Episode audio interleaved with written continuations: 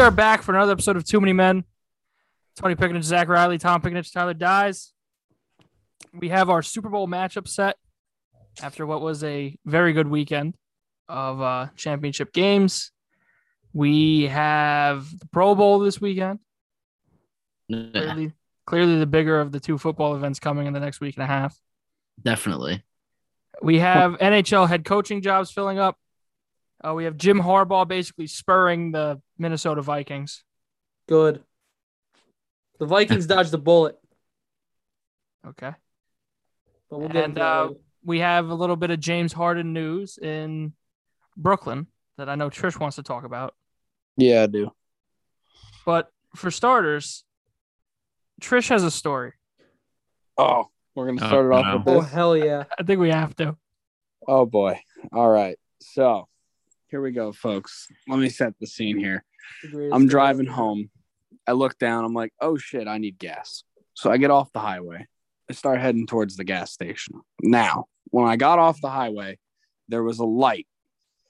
There was a line of cars in the middle lane stopping at the red light. There were no cars in the right lane. So I said, I'm going to go in the right lane. There's no cars. Went in the right lane. As I'm pulling up in the right lane, light goes green. So the cars start going.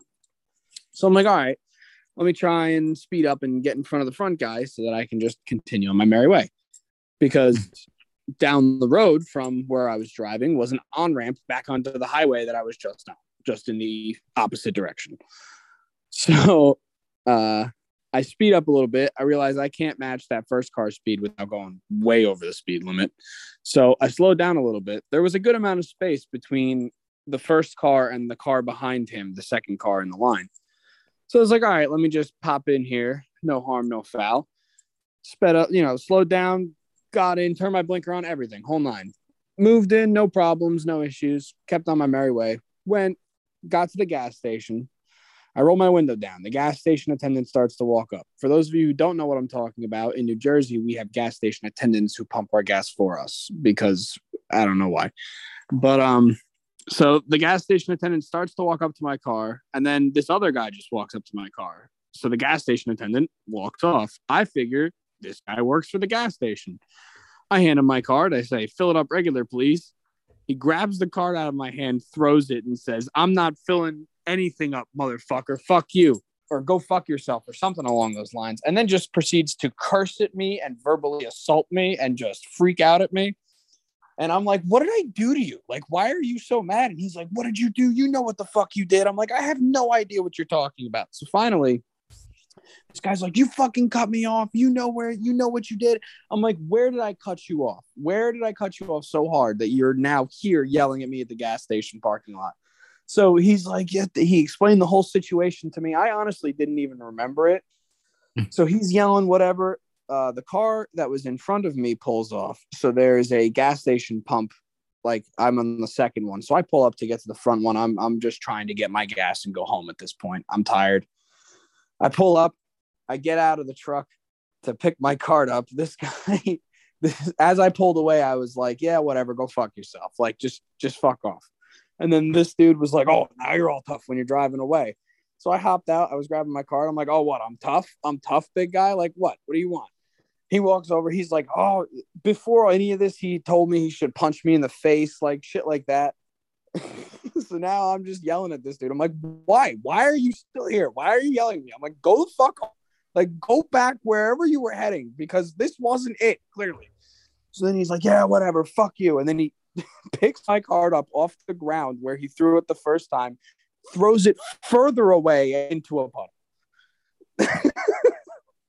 so he then gets back into his truck, which was when I remembered wh- who he was. He was that second car in line when I was driving along and I had to get into the middle lane. I didn't cut him off. We had plenty of space. He was mad because he said he had an inch of space from his bumper. That I that think guy Trish just cuts people off, and he's just so oblivious to the fact that he just goes along his merry way after he does it. And Oh yeah, I can No, totally see that too. all right, all right. But even if I did, right, and th- this guy was this upset, why didn't he honk the horn once? yeah, he He's just more effective to you. follow you. He he didn't probably honk it one time. Honking doesn't He- get your point across. Meeting the guy at his window does. Meeting the guy at his window with possibly a gun. That gets your power. Oh, That hell of an gets I'm wrong. just I'm just I'm just glad I didn't go home so that this guy didn't just follow me to my house. Well, if you would have went Well. home, you wouldn't have cut him off. yeah, it's true. I So would true. have left for that life. like, okay, cool. Me and that guy's paths would not have crossed. Awesome. Reminds me of uh, our situation on 23. Oh, Oh, yeah. when we were driving the golf course and the guy got out of the car to yell at me. Yeah. Yeah, but that dude was After doing absolutely at that time, I I could I was watching the whole situation there in the back seat because I have a habit of turning around and then I had I Looking had and hella emerging. to get into that lane. you had this guy was going hundred miles an hour with a red light in front of him. If you had seen the space, you would understand. There was plenty of room I between don't know, the front Trish. I think you There almost was- no, sideswiped Zach, this guy. Listen, there was a Ran solid two car road. lengths between that suburban and the white car in front of it. Did you know, Trish, that when you look in the mirror to your uh, in your cars, they are closer than they seem to appear. You know. Yes, and this guy seemed plenty far back in the mirror, so he was definitely not an inch from my bumper. Zach is a warning message on the side view uh, mirror. Yep. well, Trish probably he probably looked in the mirror. Was like, oh, he's far enough. Good enough. Moved as fast as he could, right over. I had plenty of room, Zach. I know. I, I have, I have believe the you, fucking. if I get called in telling the you. court, I'll I'll back you up. There's no court. well, I don't even know how you would back him up. yeah, I was there. You there. weren't even there. I was there by myself. This guy was also by himself in his truck. I, I have no idea what possessed this man to follow me to the gas station and verbally berate me for I don't know, like five minutes. People are he was crazy on screaming at me. Trish. That's like And then once, no, once he walked away, the gas station attendant looked at me and was like, "What the fuck was that?" and I'm like, "Dude, I have no idea." He's like, "He followed you here?" I'm like, "Yeah, what the fuck?"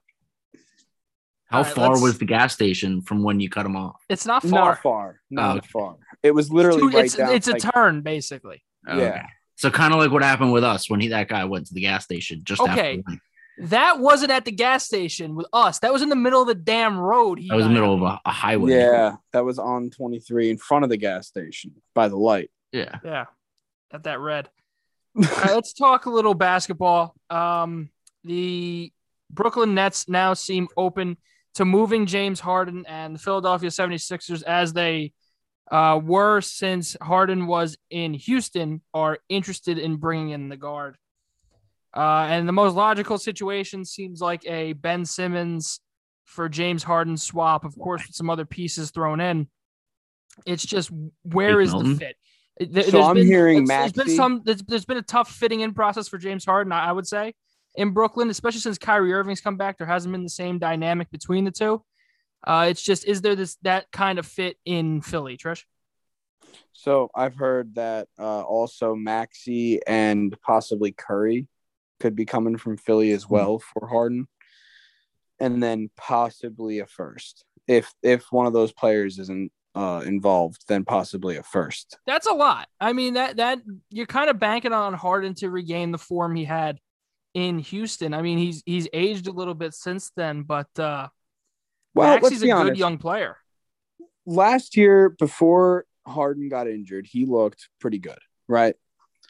Uh, Like he was back to form. He he did that whole uh, fat thing in Houston, then got traded, and then blew up, and was just overnight good. Well, I don't Now- know if he's still in that form because everywhere else he's been, Houston when he was the you know Mr. Triple Double, well, no, Russell's Mr. Double, he was Mr. Fifty Point Game for that like two year span. Mhm. Yeah. Um, he had to do everything. He was the leader on the team, and now with Harden and Kyrie, I mean, he's not even bringing the ball up the court. Well, if he goes to Philly, uh, out at the three point line where he likes to shoot from, who else do they have? Well, he'd definitely be the guy up top. That's what I'm saying. He would be comfortable because he's the guy up top. He can pass it down low to Embiid. That's never been his spot. His spot is at the top of the key. Definitely. I mean, but we're we're still a little bit removed from that era of James Harden. Who knows what the difference, you know, a year and change can make. Yeah. If he can still do what he did before, just with a better, you know, cast around him, because Joel Embiid, I mean, having an MVP caliber season and potentially talking about trading Seth Curry and, and uh Tyrese Maxey. I like I like Maxey a lot. I don't think, I really don't think the Sixers should consider trading him. Um, but I mean, Well, Ben Simmons so- in a first. Ben Simmons in a first. Yeah, I could see that. I'd throw in. I'd throw in Seth Curry too. Yeah, yeah, yeah. You're trying to recoup something though, and as Philly, you've been wanting to get that dead weight of Ben Simmons cut Yeah. off for a while now. This is finally your opportunity to be like, look, we'll give you whoever you want, but you have to take Simmons too because we do not I want think, him. I think Simmons is integral to the deal you think so? because I think wherever Simmons goes, he'll play. Yeah, that's fair. And you know, I think he would. He he has been a guy in the past who has needed the ball in his hands, and that's where he's most productive. But if you want to run him up the floor and move Kyrie, well, eh, Kyrie can't play in Brooklyn. Move Kyrie to more of a two position on the road. You know, Kyrie's still very dynamic player. He still has that outside shot, and Ben Simmons working inside. It could be, it could be a very, very good fit for Ben Simmons in Brooklyn. Yeah, yeah, definitely. And you know, we'll see. Uh just from what I've heard, uh, he played last night or two nights ago, and he put up four points. Yeah, he struggled heavily. Um, wasn't the game against Phoenix. I forget who they played, but yeah, he, he only him and I've Kyrie heard- put up a combined four points. I've heard that it just looked uninspired, and that like he wasn't even trying. And then the next day, it came out that he was hurt, but it's like some kind of weird injury. It's not a normal one. You know, I I mean, a lot of it. it- It's such a great team up there, and yeah, they have been injured, but I think some of this has to fall on Steve Nash. You know, I know he's definitely. been dealing with a lot with, you know, Kyrie only being able to play half the year and injuries to Durant and Harden and Kyrie when they have been able to play together. But, you know, when Brooklyn hired him, it was kind of a weird hiring. It was a guy without any coaching experience. It seemed like a like your prototypical players coach, but I don't think that's Jason what that Kidd, group too. needs. What'd you say, Zach? They should have learned their lesson after Jason Kidd. Yeah. Yeah. I, They I just kind of don't, went right back to the same thing, and it's doing the same thing. they needed a more, you know, a, a Technical coach's coach. Yeah, Yeah. got to draw up the play like he's a player. I don't know. Somebody like a, uh, I mean, just off top, Mike D'Antoni, who was available in that coaching cycle, somebody like that. I don't Harden's know. I, stats I mean, aren't like that far off. Like with the like, he's actually like the same as last year, average wise. The like, oh yeah, no, he's been, he's been all right. You know, when he's healthy, and nobody on that team's been healthy. true. Um, And Kyrie, yeah, I just can't some of it's got to fall on in Nash. half the games. What was that? I said Kyrie's not playing at home. Uh, can't play at home. He's No. playing half the games. So That I mean, yeah, too. it's great if you go on a road trip and he can get going, but if you have a home stand and then you can go out on the Yeah. road, I mean, What it's going to be do? tough. And if you have home court advantage, he can't play for potentially four of the games. That's that's a real tough situation. And then once you get to the playoffs, what the hell are you going to do in the playoffs? Have him play I half mean, yeah, the you, series? you, you don't play, You're going to lose those games more than half Yeah. the time. I feel like. Especially if you're going against a team like Milwaukee, who Yep. showed last year they can beat them. Yeah, Yeah. definitely. Uh, do you think that the GM of the Knicks or the Nets, sorry, went to KD and was like, "Hey, listen, here's what we're gonna do. Here's what we're thinking. Here's what we want. What do you think?" I'm sure you know KD has some say in it. He was a big, you know, proponent in getting Harden to the Knicks, you know, uh, get to the Nets. It was teaming up with Kyrie and going to play somewhere. So yeah, I mean, I, I think KD has definitely been informed. Like these are our options. This is what we might go with. Do you have any preference? Yeah. You know, to which road we go down? Well, realistically, James Harden is still a top player in the league. Whether whether he's performing or not, he's still a benefit to have on the team. Yeah, More- I just don't feel like not. his full potential is maximized in that scheme on that roster. And No. if you if you have a player whose full potential isn't maximized like that, it could actually bring your team down a little bit. Because if you have Harden playing, let's say twenty something minutes a game, and he's putting up numbers like he did two nights ago, it's just destroying your team. yeah. And these are important games on the stretch for them. Definitely. And I'm not saying that Brooklyn's the place for him. I'm saying that a lot of people are talking about how Philly is going to basically, uh, like, basically has all the power because it's obvious that Brooklyn wants to get rid of Harden. But Brooklyn can still just sit on Harden, not play him, and then just trade him somewhere else. The trade deadline's a good ways away now. So Trade deadline's this week. yeah, that's still you have plenty of time between now and the trade deadline. That's six days. They can definitely get more offers for James Harden and start a little bit of a bidding war over him. Yeah, like but I think when it comes to like what you can get back, like you're not going to be trading James Harden for picks in the future. You need a replacement level player now who can Oh, slot in and be a third option on the Nets. And I mean, Ben Simmons, listen, Ben Simmons has his criticisms. You know, he can't shoot an outside shot and all that. But when he did play, when he was at his best, he was a pretty dominant guy inside. And coming in in February, he'd be fresh, real Yeah. fresh. Yeah. kind of like when Kyrie stepped in. What was it? January, December, stepped in, just picked up because he was fresher than everybody else was playing. Looked a step faster. I, I feel like it could be the same for Ben Simmons. Definitely. I think the trade works. I think uh, if anything, Brooklyn's trying to shoehorn as much as they possibly can out of Philly, and Philly's trying to bat them off with uh, more reasonable uh, offers. Yeah, I, I think the trade happens. I think it happens early in the week. Um, you usually don't see rumors that move betting lines. Yeah, this rumor did. yeah. which leads me to believe it's really got some serious weight to it. Uh, what was it? Philly moved from plus eighteen hundred to plus twelve hundred. Has Brooklyn moved down at all? Yeah, I think it's like plus two fifty to plus three fifty.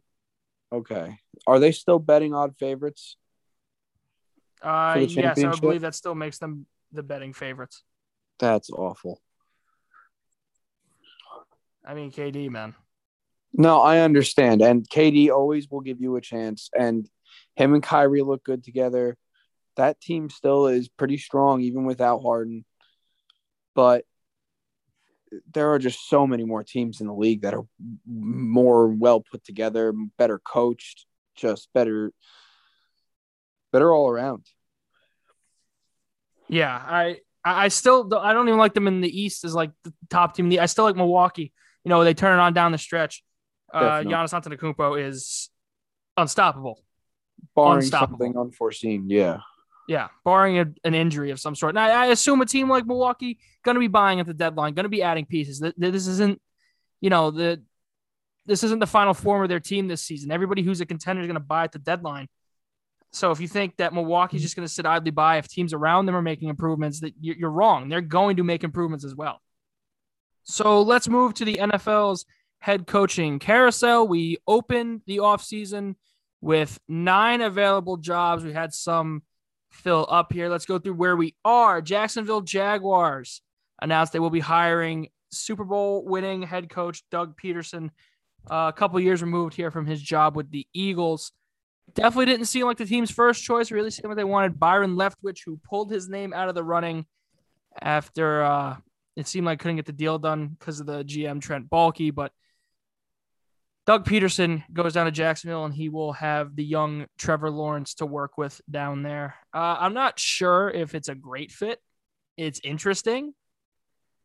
Um, you know, you look at what Doug Pederson did that year with Carson Wentz, how he got the most out of Nick Foles in the playoffs. It might be a good from a Trevor Lawrence point of view, but when it comes to a team that really isn't this close to winning at all, I'm not sure Pederson is the best fit down there. I just want to say that I'm a little surprised that he got hired again so quickly. Well, he was the odds-on favorite for a lot of jobs entering uh, the offseason. He was the odds-on favorite for the Giants, odds-on favorite for Jacksonville here in the past couple weeks. When Gruden resigned earlier in the season, he was the favorite for the Raider job. No, I understand all that. But what he did at the end of his career, the last game he ever coached, was a disgrace. You know, a lot of people don't care about that outside of here. That is awful. because you don't you don't try to lose a game. That's just not what you do. We're talking a lot about integrity of the game Have we covered the Brian Flores lawsuit yet? Nope, we're gonna get to it here Oh, soon. okay. Well, I'll talk about it later then. Don't worry. I'll bring it back up. But I mean, at the end of the day, Super Bowl winning head coaches don't grow on trees. That's true. It's if you can get your hands on one, you you might as well do it. Uh, Josh McDaniels hired by the Las Vegas Raiders. He gets his second shot at a head coaching gig. Uh, first one was in Denver many many years ago, but he's back, and it seems like they've made a commitment to Derek Carr, quarterback. McDaniel said he's excited to grow the team around Derek Carr. So basically putting any kind of quarterback rumors to bed there. Derek Carr should be back next year for the Las Vegas Raiders. And this is another question. What I, I mean, I'm not high on Josh McDaniels as a head coach. I mean, there's a lot of awful stories from when he was in Denver. A lot of former players don't like him and the and the way he coached. It's just doesn't seem like a good players coach. Seems like can get players get on his nerves very easily. Um, but it's a team built to win. I feel like Doug Pederson might have been a little bit better of a fit for this job. A team that's really looking to take the next step in winning. I mean, it's a Super Bowl winning head coach you could have brought in. Instead, you bring in Josh McDaniels, who struggled as a head coach in Denver. It's an interesting fit. Not sure if it's the right fit, but uh, that's the direction they've went in. Uh, next, we got the New York Giants. They hired Brian Daboll. We touched on that a couple episodes ago. Uh, Daboll, the offensive coordinator, former offensive coordinator for the Buffalo Bills, um, putting together his staff in New York. They hire Mike Kafka, former NFL quarterback and uh, former quarterbacks coach for the Kansas City Chiefs, as their offensive coordinator. They did just lose their defense coordinator, Patrick Graham, to the Las Vegas Raiders. He will join McDaniel's staff there. So they are in the market for a defensive coordinator. Uh, Denver Broncos go with Nathaniel. Hackett, going basically opposite of Vic Fangio, going from defense to offense. They bring in the former office coordinator from Green Bay. You think that means Rodgers is going to go there? Ah, no, Rodgers to Tampa Bay. That's I think want. Rodgers stays stays in Green Really? Bay. I don't think so. 'Cause it seems I don't the think NFC so just keeps getting easier by the day. Yeah, but he already said he doesn't want to be a part of a rebuild. And I'm telling you, they're not going to rebuild. They don't need to rebuild, No. really. They're in cap hell. What are you both talking about? You restructure some contact uh, Yeah. contracts, you cut some guys, you're out of it. They've Yeah, been but they've been loses- in cap hell for like seven years. The salary Uh, cap does not exist. Yeah, it doesn't. They could just kick some more money down the road if they really wanted to. Because if you think Aaron Rodgers is going to be there another two years, you just kick it a little further down the road. Say, yeah, Pay you later. nobody's going to care if we win right now. Yeah. Well, Aaron Rodgers doesn't have over here much doing filters. apparently. So So Denver gets Hackett. Uh, Bears go with Matt Eberflus, the former defense coordinator of the Indianapolis Colts. Um, kind of a guy under the radar for jobs entering the head coaching cycle. Uh, blew Ryan Poles away. Um, you know, I, I'm not a big fan of the hire. I really think they should have went offensive minded head coach for Justin Fields' sake. I know they were in on Brian Daboll to the Giants officially, you know, made him official. So uh, I thought Mike McDaniel would have been a great, uh, great pickup there, but they go Eberflus, who I think is a, a solid, solid head coaching candidate. I just don't like the fit in Chicago. Minnesota Vikings. Uh, so they had an interesting one earlier in the week. They brought in Jim Harbaugh for an interview Wednesday, and from the outside looking in, it seemed that Harbaugh was going to get offered the job. It almost seems like Harbaugh just saw the interview as a formality and he was going to get offered the job. That didn't happen. He leaves Minnesota without an offer, heads back to Michigan. Uh, Minnesota changes their search. They are expected to hire Rams offensive coordinator Kevin O'Connell. That hiring can't become official until after the Super Bowl since the Rams are in it. I, I kind of believe the Vikings actually did dodge a bullet with not hiring Harbaugh. I do not think he's that great of a coach. Yeah, I don't really see the allure around Jim Harbaugh. He seems like a great college coach, you know, brings in names because he's such a big name. Players will want to play there. It's easy to recruit if you're Jim Harbaugh, a little harder to win games. Like- um, like had everyone success in the just- NFL, winning record. Everyone kind of just lost it about it uh, when he just beat Ohio State once. He's like one in eight. He finally beat his rival just once. And that was enough for people to say he can come back to the NFL. He'll do it again. Harbaugh won't. informed Michigan this won't become a yearly thing. So it looks like Harbaugh is staying with Michigan for the foreseeable future.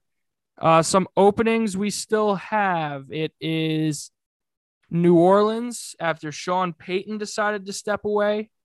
Um, Adam Schefter reporting that some of the candidates there, Byron Leftwich, offense coordinator for the Bucs, Aaron Glenn, defense coordinator for the Lions, and the front runner, in my opinion, uh, current Saints defense coordinator Dennis Allen.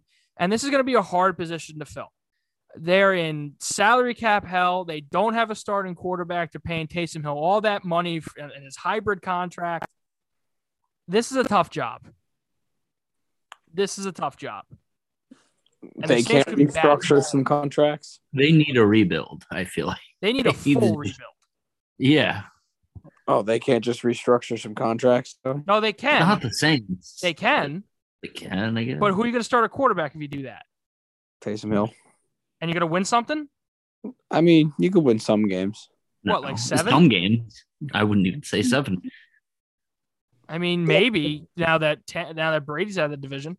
You know, Yeah. if Taysom Hill starts for like, I don't know, half a season by game four, he'll be a top tier quarterback. Will Winston be healthy next season? Winston's not Could under be. contract. Oh, he's not. He's going back to the Bucs. Sign him back. You might not be able to. Where's he going? The Bucs. He's not going to the Bucs. He's going back. Totally They're not should. going to sign He's a him. new Totally man. should. Totally should. He already Either went surgery, in there, Trish. flamed out. It didn't work.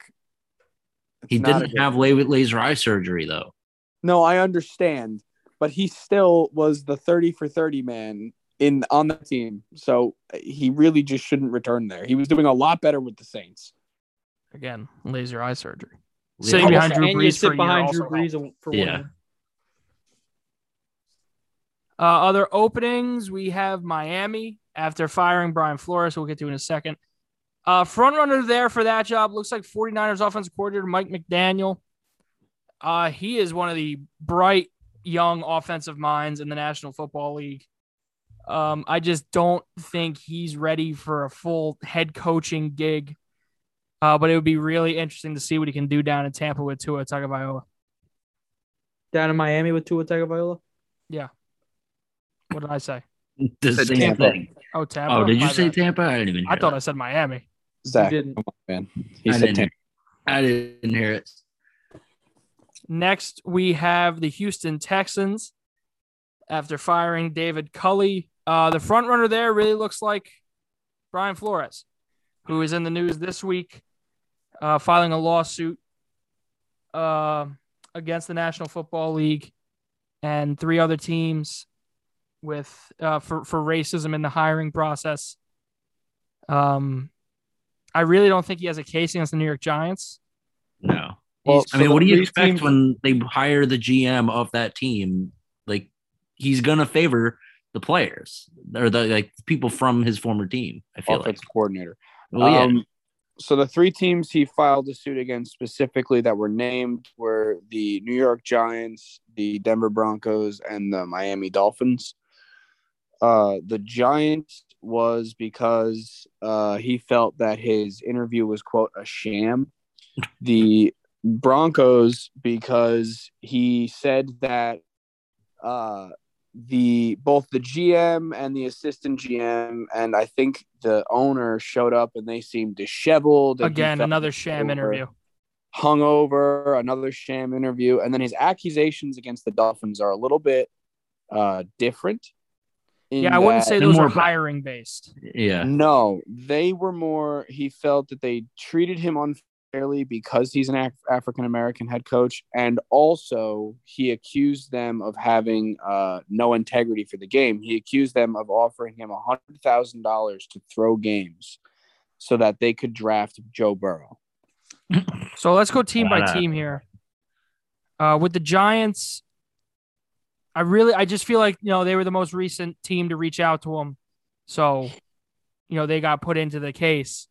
But the Giants have released a timeline of the events. It really didn't seem like, from the outside looking in, that the Giants had made a decision on either Brian Daboll or Brian Flores until they announced the decision, it really seemed like an eleventh hour see- type thing, as John He- Mara he said. also he also only did like the whole thing about the Giants because of what Bill Belichick said, which he doesn't even Yeah. work for the team.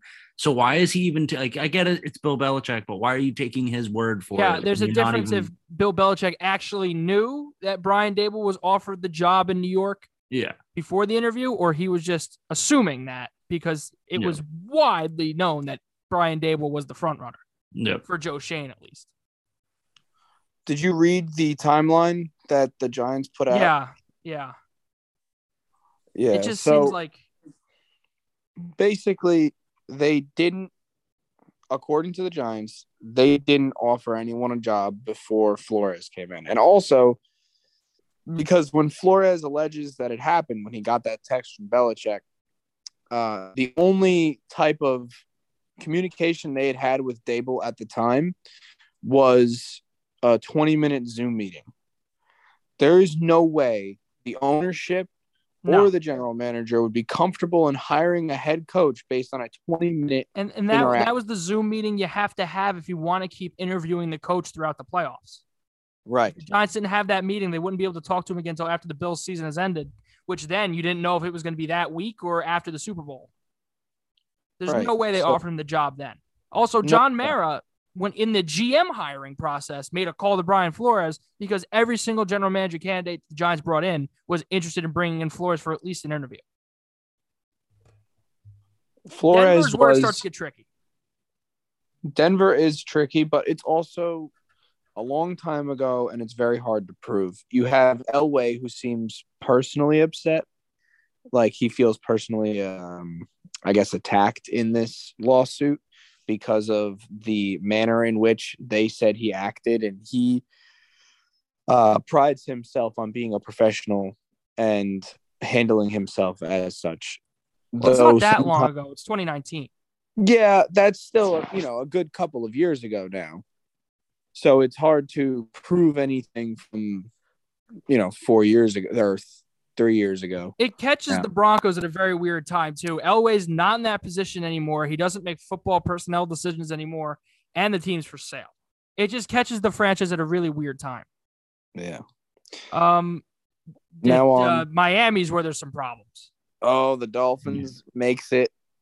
See, I personally believe it. So I do I. think they could have paid him. Yeah, why not? Well, so he turned it down, Yeah, and he also led the Dolphins to uh, back-to-back winning seasons after Yeah. that, which is why he got fired. but like so, a hundred thousand dollars a loss for Joe Burrow. Miami, it was no secret that they really wanted Joe Burrow. They offered Cincy three first round picks for the number Yes, one pick. yes, they did. Like they did not So make I- secret. I easily believe that the owner could have gone to Flores and been like, "Hey, nudge, nudge, I'll give you a hundred thousand dollars for every loss you have this season, if you just lose out, so that we can get Burrow." And Flores, being a good coach, said no. said, "No, go fuck yourself. What are you talking about? I want a job after this one. When you fire me in two years." And then you have the allegation of the owner wanting to tamper with a pending free agent, with an upcoming free agent. Yes. So the owner of the uh, Dolphins, I know his last name's Ross. I don't know his first name off the top of my head, but invites Flores to his yacht after asking him to tamper with this upcoming free agent. Flores says no. Which So they're free on the yacht, Okay. and it just so happens by a stroke of luck that upcoming free agent is at the same marina. So Flores just leaves, and you know, I've been trying to narrow it down. I mean, I think it was Tom Brady. I like, I'm fairly certain when it comes to just who was an upcoming free agent, at the quarterback position. You know, it, it- there was no secret that Brady was at least a little interested in Miami. It just seems like that was the guy. You know, and you got Flores used to be a coach up in New England, so it, it just seemed like that might have been the guy. But if they can prove any of these allegations, that is it for the owner of the Detroit, Mi- uh, for, well, for the Miami Dolphins. Yeah, It's it. It's over. So, It'd so does the team while. does the team then make him relinquish his ownership? I think The the, NFL league might say you in might and- have to sell. force a sale. That's what I'm saying. Yeah. do they make him give it up? I think you have to. I think Right? you have to at that point. Integrity of the game, you have Yeah. to maintain it. Now Stephen the Ross the NFL, name.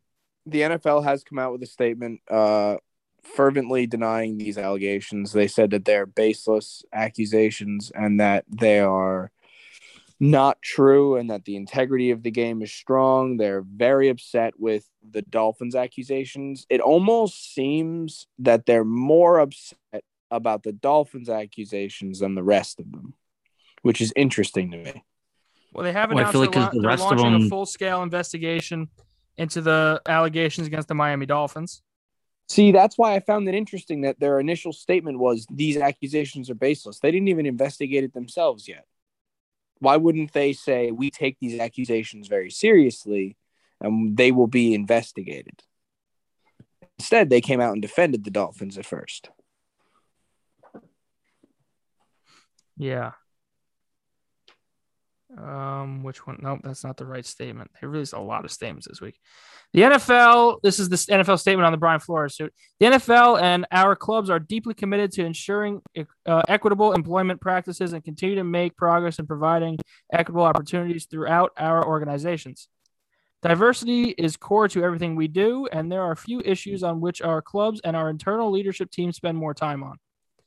We will defend against these claims which are without merit. See, that's only. I mean, yeah, I.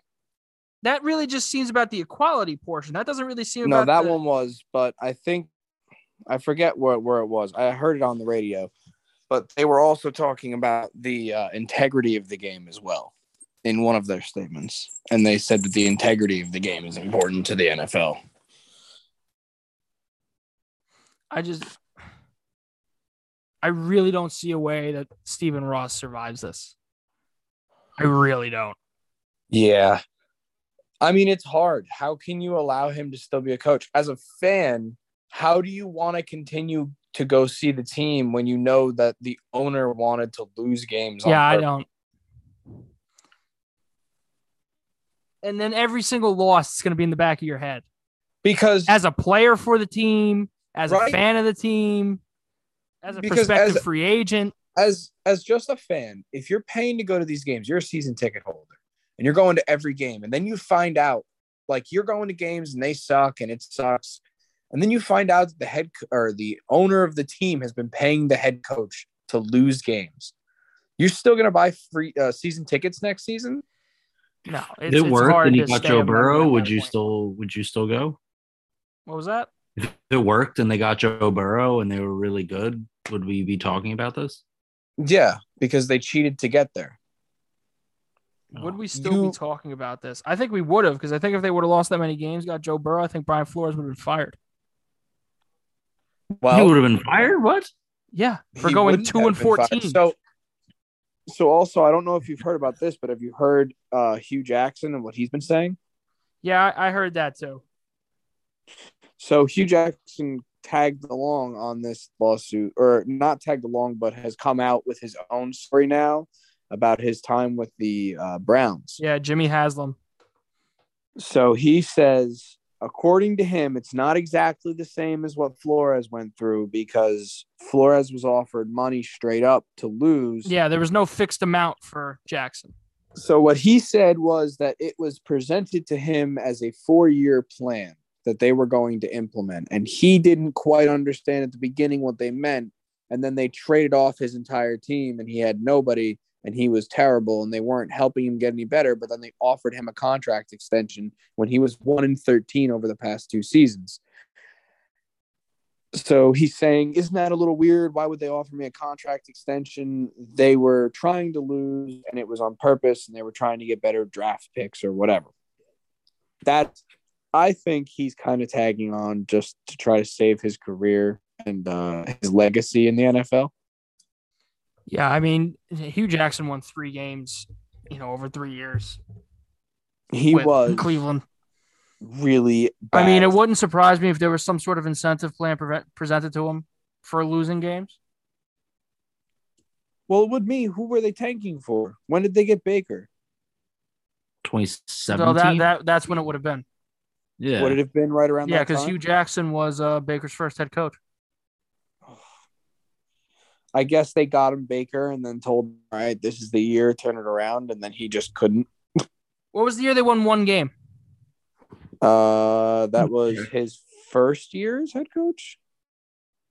Because did they lose? Oh, no, because Robert Griffin III won them that one game that one year, which is just a wild statement. And that was late in the season. That, that's the year they were rolling with, I think, DeShone Kizer and RG3. Bad year. awful, awful year of Um, football. And that's that's what landed them Baker. 2017 18 was the 0 16 season. And the following year, 2018, they were 7 and 8. Here. Yeah. So his first two years, he went one and thirteen. So his first season as head coach, I think, was his uh one in You know, 1 in 15 and 16 and 17. yeah one in fifteen. That was it.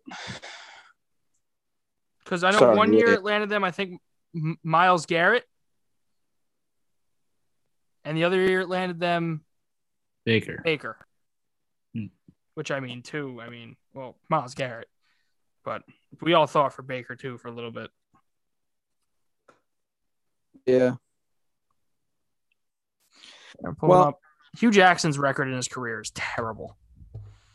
Yeah. That's He's why 11 I- and 1. Ugh.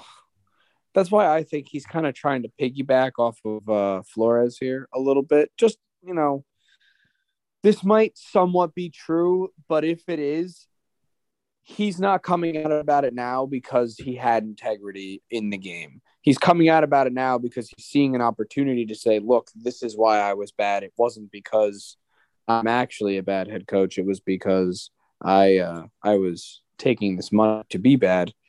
But you still took the money. You still played the game. You still were involved. You didn't blow the whistle. Yeah, I found the timeline for Hue Jackson. Here we go. So in 2016 17, he goes 1 and 15. They draft Myles Garrett. In 2017 18, he goes 0 and 16. They draft uh, Baker Mayfield. And then he's fired after starting the season 2 5 and 1 with Baker Mayfield. And that's Mhm. when uh, Kitchens and Kitchens. fuck, what is the defense coordinator who was defense coordinator for the Jets who called couple cover zero, I think. Gregg Williams. Oh, Yeah. yeah. That guy think that best. was the tandem. Yeah. So, I mean, it makes sense that the Browns would want to have lost those two seasons because they had two guys that they kind of wanted, uh, especially Baker Mayfield. That makes a lot of sense. especially Myles Garrett too. I mean, Myles Garrett's an animal. They're both really good players. So it makes, Oh. well, they were both supposed to be really good players. Baker has kind of, yeah. Leveled out. Although, again, before he came in, they were what 0 and 16, 1 Yeah, and 16, yeah. or 1 and 15. So he turned it around. It's going to be now- interesting where this Brian Flores lawsuit ends up. I do I think he gets the job with Houston. Yeah, but he has said if he gets a job, he's not dropping the suit. Yeah, but I just want to know where the stance would be after he gets a job. Could be a little bit of a pivot. You think he changes some of the accusations or not? I don't. I don't know. I don't. I don't know. I just. I, I don't know what the next step would be, but I'm, I think it'd be an interesting one. I know that the Bill Belichick texts are completely ridiculous. Even if Bill Belichick did text that to Brian Flores, There's no way he could have known. Bill Belichick is the head coach and general manager for the Patriots, not the Giants. Anything Yeah, why are you taking any word from him? Nothing. It means nothing to the Giants and their organization or the Bills and their organization. And he says, Oh, I'm hearing from the Giants and the Bills that they blah, blah, blah, blah, blah. How? How are you hearing this, Bill? Who are you hearing it from? Well, he does love the Giants and knows a lot of people, but either way, like No, but his word is not final. You know, why is from- he taking his words like at hundred percent? Did he hear it from Mara or Tisch or uh Shone, Shane. Shane? Did he hear it from any of those people? Or from Daboll himself saying, "Hey, they offered me the job." Yeah, or maybe. if, if he didn't hear it from yeah, but if he heard it from Daboll, why would he be texting Daboll saying Yeah, exactly. It doesn't make any sense.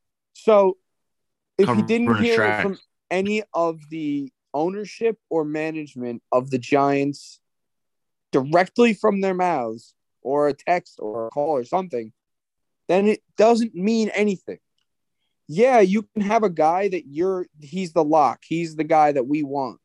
But you still do backup interviews. What if he decides you're not the team he wants to sign with?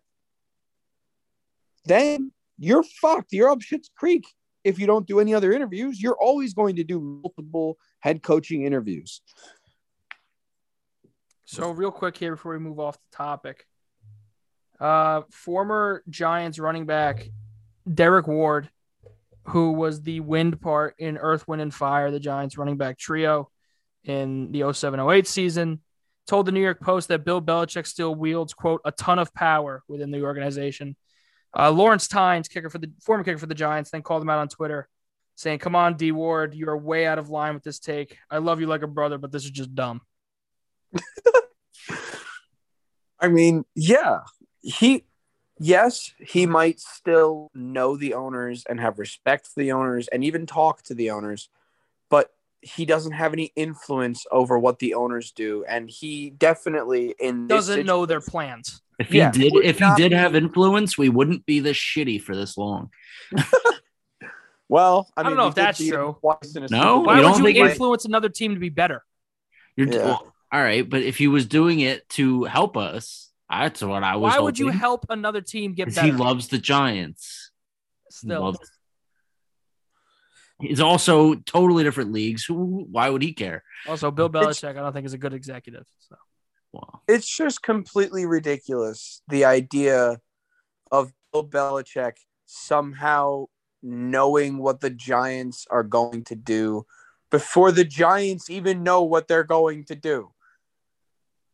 yeah, Uh, it's I don't it's know. an It's just- interesting case with the Giants. it is very interesting. Uh, Denver, he definitely has more of a shot. I'd say right, Miami so- is best shot.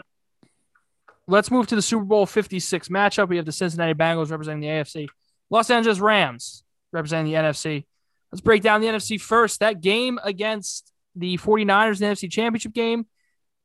Niners started off real hot, kind of just flatlined at the end of the game. Came down to Jimmy G's arm that last drive of the game, couldn't do it. Um, when it comes to a turning point in that game, I see two of them. I, they had fourth and one on the 50, the Niners, and they were up three at the time, three or seven.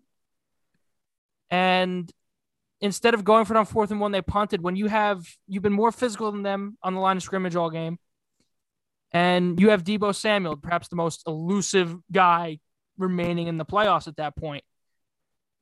Why not just give the ball to him and let him get a yard?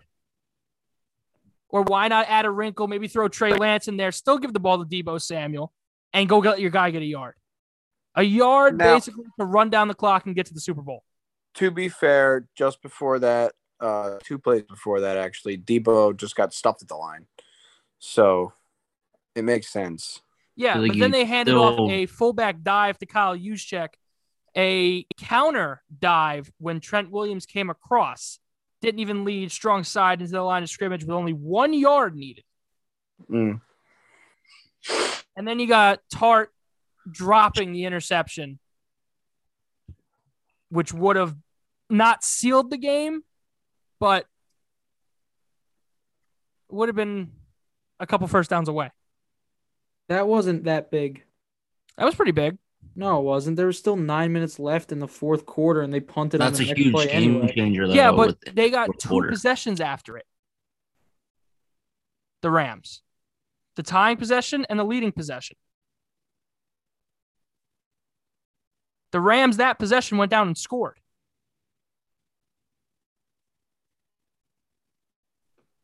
yeah, if they don't get that, And then you got Jimmy interception, G it backhand changes throwing that everything. ball. They could have wasted it down the four minutes, and they wouldn't have been able to come back. Tom, what do you think about Jimmy G backhand throwing that ball? It hit that running back's hands. Jimmy G is a dog shit quarterback. And we always say, I know there's some people here who take it very, very seriously when they say, if it hits your hands, you should catch it. No excuses. What he should have done was hit slam it down back's to the ground. Should have done that too. Could have done either of them. Instead, he hit it right up in the air. What kind of awareness is that? There's an interesting thing going on. He didn't hit it up in the air, hit off his hands and bounced into the air. So he hit His into hands. the air. No, no, hitting it in the air implies that he pushed his hands up and pushed the ball up in the air. It hit his hands.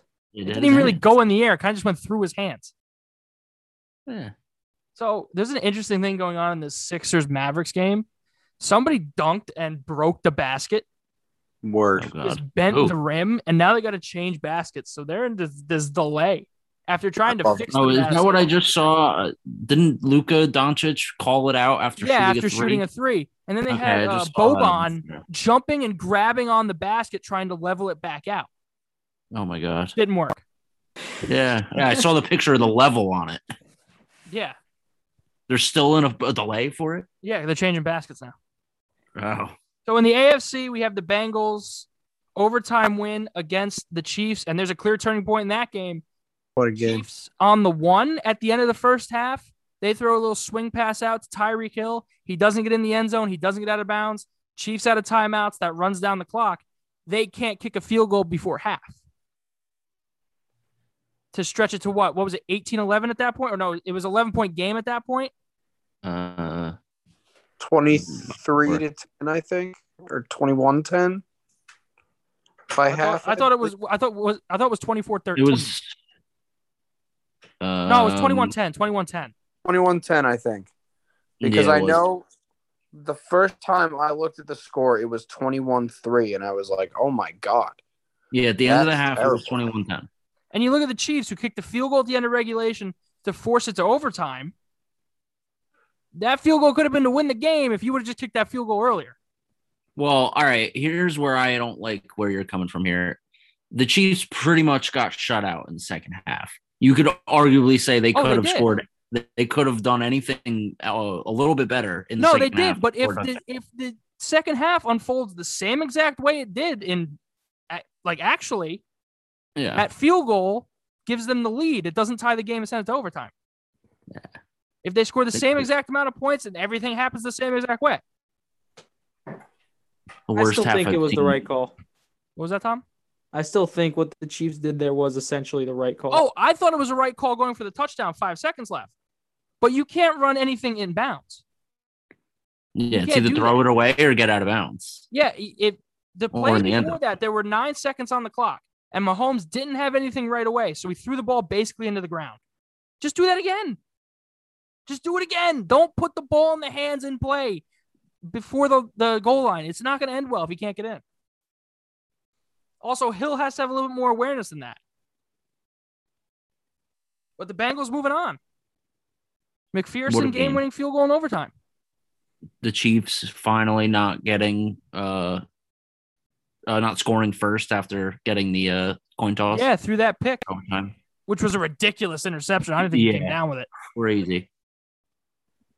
But the Super Bowl. Yeah, that's the big controversy. A lot, so a lot of people were saying, "Oh, that shouldn't have been an interception."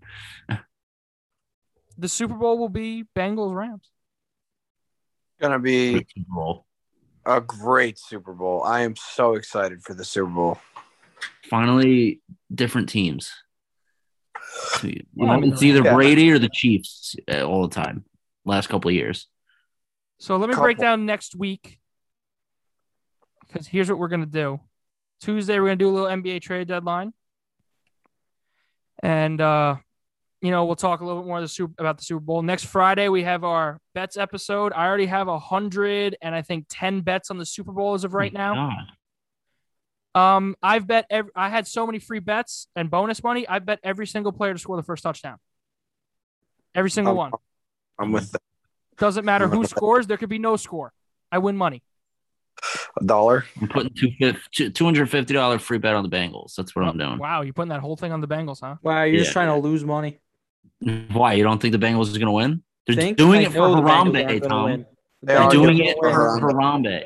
I don't They're care if it's for Harambe. If it was for Harambe, they would have won the Super Bowl after it. They have the power of Harambe On their side. There, Tom. Matt Stafford's power is stronger. He's got the power to Is do it? it. They're going to fix going to turn world. into the Detroit Lions very quickly. Matt Stafford rose out of the ashes of the dumpster fire that is Detroit, where most go to die. I just a want to phoenix say rising from Arizona. I've That been, is okay. Tom. That is more I've- fate than anything the Bengals have. I've Joe been Burrow is going to win a Super Bowl, Heisman, and a su- uh, uh, national championship in three Oh, years. he will, just not this year. No, it, within three years, it'll be uh, this year. Wrong. So more Super Bowl coverage coming next week. We'll go to Tom's list right now is college football rankings. Uh, you're doing 99 through 75, correct? Uh, no, I'm doing 80 through um, I guess 65. Why 80? 80? We're at 80. no, we're at 99, Tom. You No, ended at you ended at 100 last episode. No, I didn't. And you Yes, ended at did. 75 because we're supposed to be just doing. Are we doing 20 an episode? That's what we did last time. Oh, so we're doing 79 through 60? Well, no, we're doing 80 because I stopped at 81.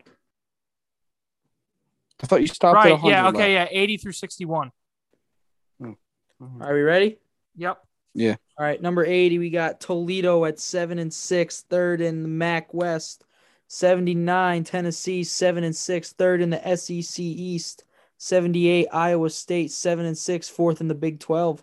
77, uh, Kent State, 7 and 7, first in the MAC East. 76, Miami, Ohio, 7 and 6, second in the MAC East. Action. Action. 75 East Carolina 7 and 5 uh 7 and 5 fourth in American Athletic Conference 74 Boise State 7 and 5 third in MW Mountain Mountain West Yes. stupidest division names for that You can just say Greatest. West Division, Mountain West. Yeah. Mountain Division Mountain West but also that's the stupidest thing ever and I think I have to point that out every single time No, it is the greatest thing ever. The two divisions being named Mountain and West are the greatest things of all time. I don't. Uh, 73 California, five and seven, fourth in the Pac-12 North. 72 Oregon State, seven and six, third in the Pac-12 North. 71 Georgia State, eight and five, second in Group A of the Sun Belt. 70 Liberty, eight and five, fourth best independent. 69 Miami, Florida, seven and five, second in the ACC Coastal. To you. 68 Arizona State 8 and 5 third in Pac-12 South. 67 Army 9 and 4 third best independent. And by that logic since Navy beat them this year 66 Navy 4 and 8 eighth in the American Athletic Conference. Uh, then you got 65 Davidson 8 and 3 first in the Pioneer League. That's an FCS school 64 BYU 10 and 3 second best independent uh, 63 Central Michigan, nine and four, second in the MAC West. 62 Air Force, 10 and three, second in the AW West, in the MW West. 61 SMU, eight and four, sixth in the AAC. And should I say 60 or are we done there? No, do 60. 60 Southeastern Louisiana, nine and four, second in Southland, another FCS school. So we're gonna pick up Tom's college football rankings after the Super Bowl. Next episode, if he does it, he'll do uh 59 to 26. So we can do his top 25 after that. But before we go, we might as well talk a little Tom Brady. Uh, retiring from football twice in one week, seemingly after Adam Schefter broke the news early. But Tom Brady hangs it up after 22 years uh, the greatest quarterback of all time, the most winningest player in NFL history. Um, just an amazing really career. And apparently, wanted to do it during the Super Bowl, which I would have been all for. Yeah. I would have as well. I think that he could have done a great little Super Bowl ad. That would have been great, just- honestly. that would have been his retirement. That would have been so cool. What do you What do you think of Pa- Patriots fans being upset that, that he didn't say anything about them? And his, He already Oh. said everything he was going to say when he left the team. Yeah, he didn't I retire from the Patriots. He retired from the Bucs. He doesn't owe. He doesn't owe the Patriot fans anything. Well, he Won then gave six him. He then gave him a goodbye afterwards. Yeah, Well, all right. Let's not did. act like he gave them a real goodbye. He retweeted someone else's tweet and said something along the lines of "Love you, Patriots Nation," with a little red heart. That's not a goodbye.